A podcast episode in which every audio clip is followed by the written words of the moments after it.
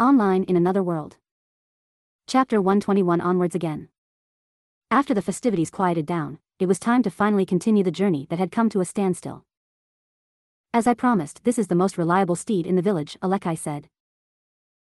A Verma villager, responsible for tending to the horses within the land, brought the lead to Vandread's hand, who looked at the gingerfurred stallion, petting its hair as he sized it up. He'll do nicely. Thanks, Vandread said, hopping up on its back. Alekkai hoisted up a large sack that seemed filled to the brim, don't forget this. You'll need to eat to survive such a long journey. My wife made sure you had plenty to fill your stomachs with. Emilio couldn't help but smile at those words as he accepted the heavy sack of supplies, handing it to Vandread before getting on the horse, sitting right behind him. It's not just food in there, natural medicines and basic tools are in there, too. It is the least we can do for you, Alekkai said. Thanks, Alekkai, Emilio smiled.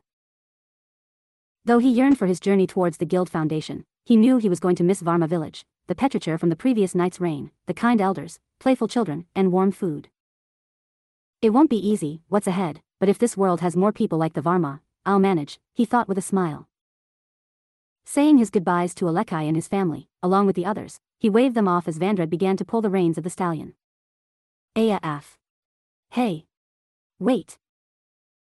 A familiar voice called out as he looked back, seeing the young warrior of the Verma racing towards them with something held carefully between his hands.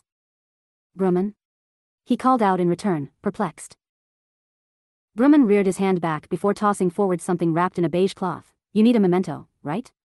I'm not going to rely on your memory alone, so here's something so you don't forget, so you don't forget that you need to visit again after you become an adventurer. He watched as the unknown object secured in cloth sailed towards him before catching it while the stallion had already begun trotting away. What's this? He thought.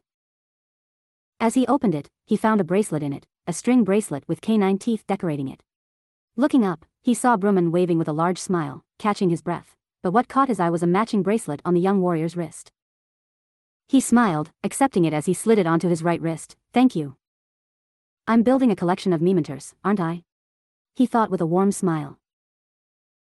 The fabric, gold and brown ring on his index finger, reminding him of Reno, the wolf tooth bracelet from Brumman, and his dragon-symboled necklace gifted to him from Irene.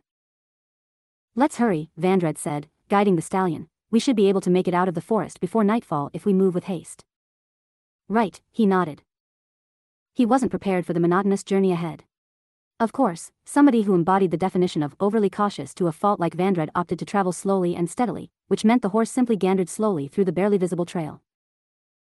Hours of this persisted, making him more annoyed by the loss that had occurred in the first meeting with the Outriders. It was a far cry from the comfort of the dreary carriage, which he somehow came to be nostalgic over, if not from the bumpiness of riding on the stallion's back as its hooves trotted over the uneven pathway. Though the barbaric bear warriors had been dealt with, the unexplored, mysterious nature of Cerulia Forest led him to be cautious of whatever else may inhabit its borders.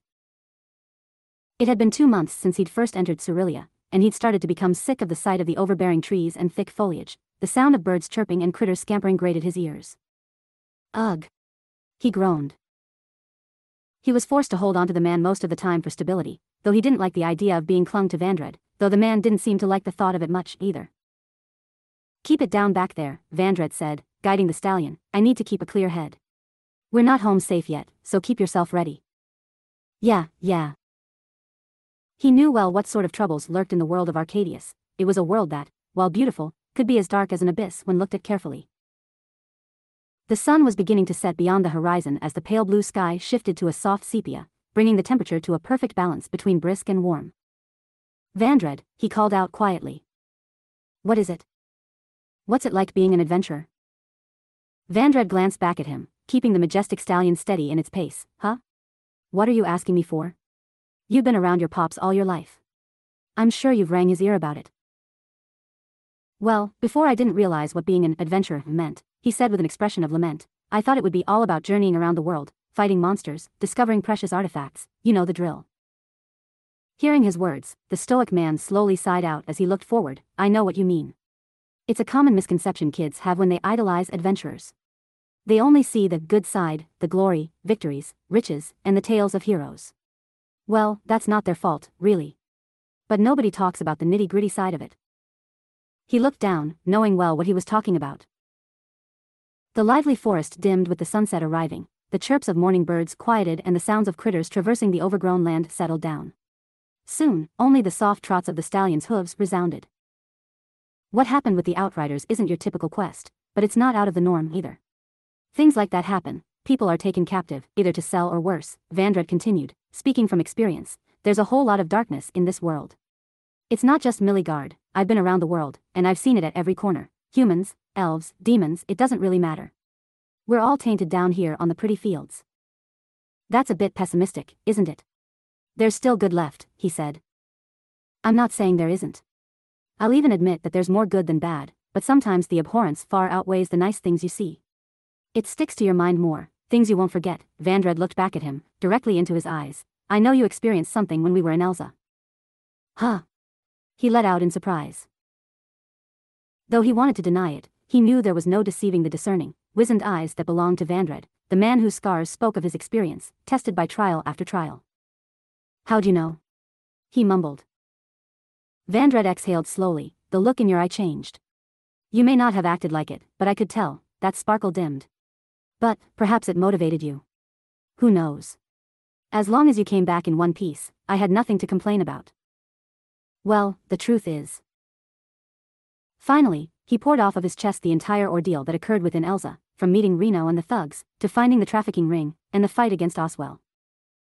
I see, Vandread said, that certainly sounds like an eye-opening experience. I heard about what happened to you before, you know. When you got captured by that low-life crew. You knew? Julius really doesn't know how to shut up and be concise in a letter, Vandread sighed, steering the stallion clear of a jetted tree root, anyway, you're not ignorant to that part of the world, at least. A shitty silver lining, but a silver lining, he glanced back at him, I'd take this as a good opportunity. For what? You asked me what being an adventurer is like. From the sounds of it, you've already seen for yourself what the bad parts are like, Vandread told him. Yeah. Vandread looked forward, you haven't seen the highs yet. So, if you ask me, if you've only seen the crappy parts and haven't booted the opposite direction, then you have what it takes. Expecting a negative response, and though it wasn't exactly reassuring, it was something positive, at least as light as words from Vandread could get. What I've seen are the low points. And I've yet to see the highs, I guess that's true, he thought, then I can do this. If you need rest, now is your time to get it. We're coming up on a clearing that stretches on, leading out of Cerulia, Vandread told him, it'll be safe through that.